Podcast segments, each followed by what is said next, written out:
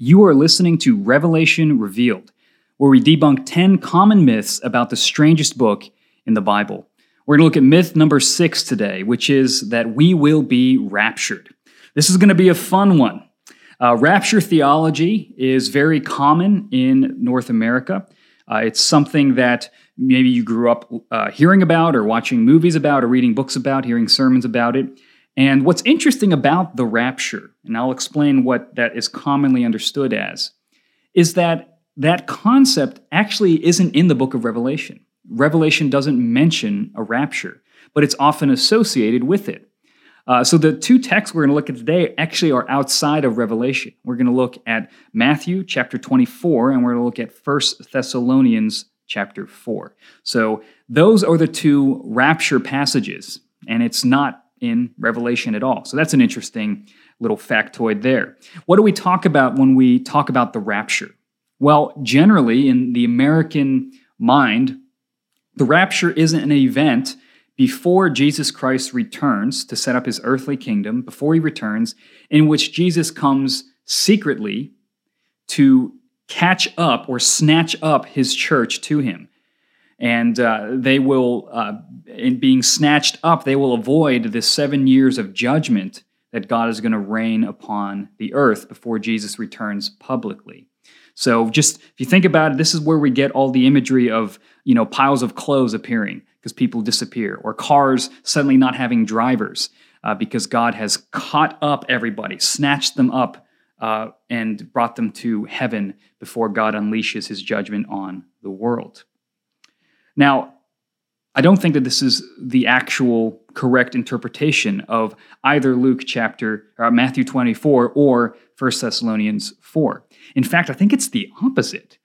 That what people are referring to as the rapture is not about believers leaving earth to go to heaven, but rather believers ushering God's kingdom of heaven down to earth.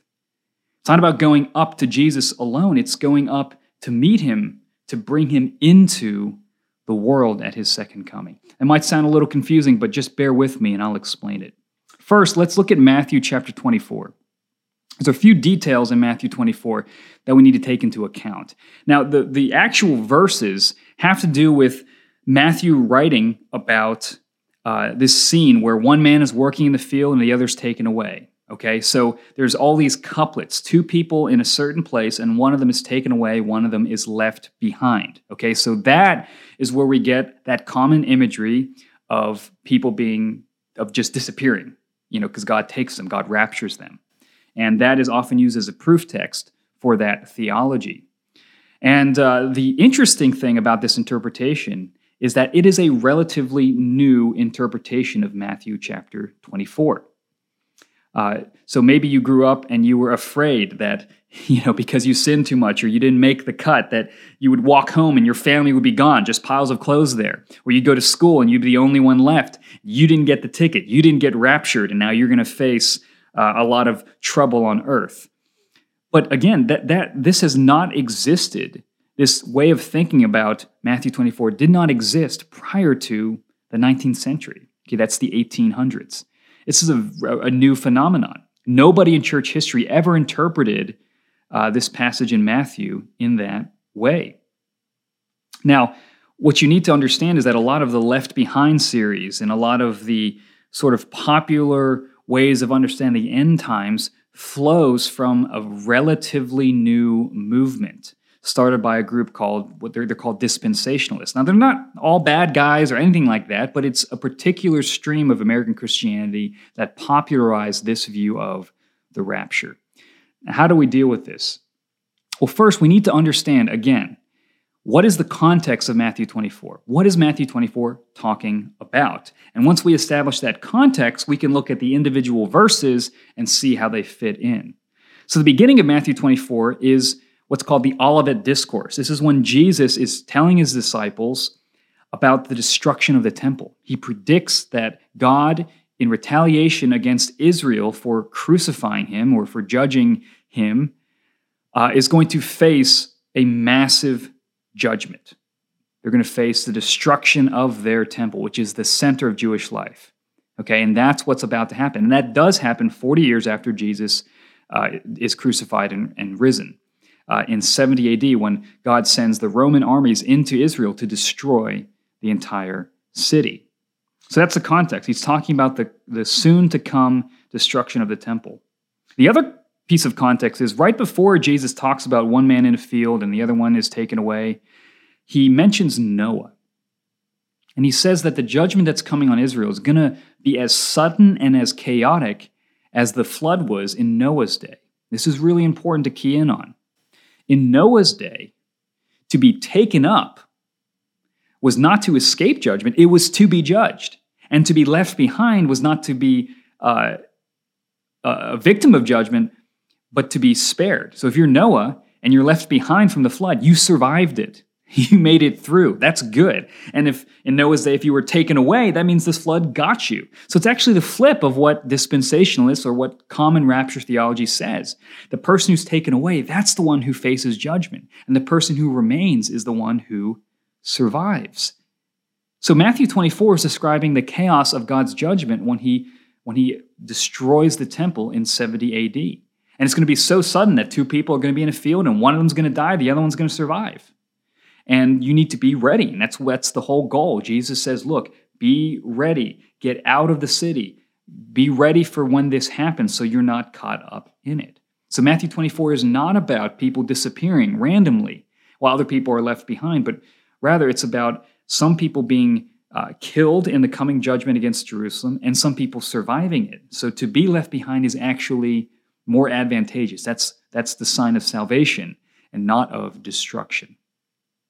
The second passage that supports rapture theology, or so called rapture theology, is 1 Thessalonians 4 13 through 18. Now, there's one particular verse here where it says that when the Lord returns, uh, those who are dead will rise from their graves. That's the resurrection.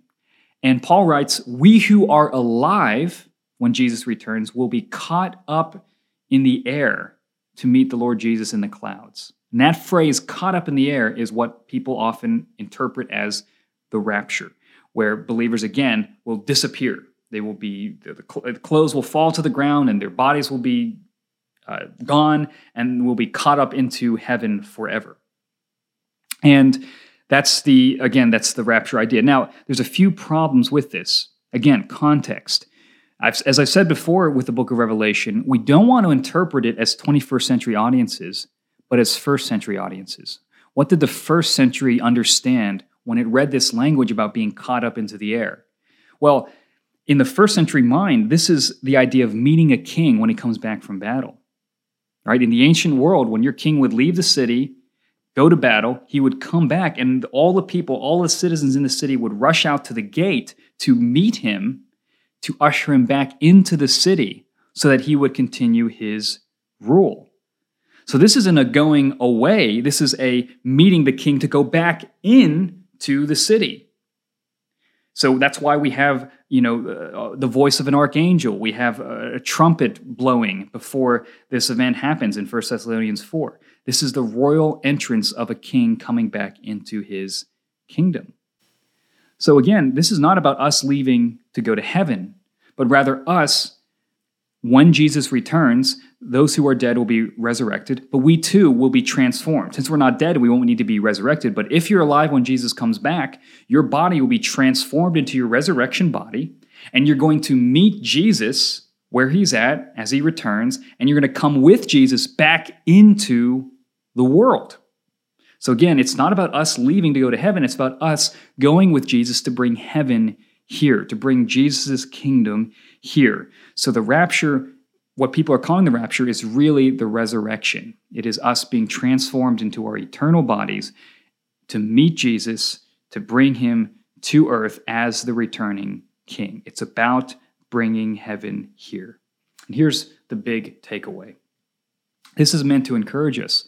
Paul says, I want you to hear this and to always encourage one another with this truth that we have this powerful hope that death in this life is not the end of our life, that we have an eternity to look forward to, and that Jesus really is coming back. So, even though there are misconceptions about the rapture through popular culture, there is still a deep hope. That our hope isn't ultimately being disembodied and going away into invisible world.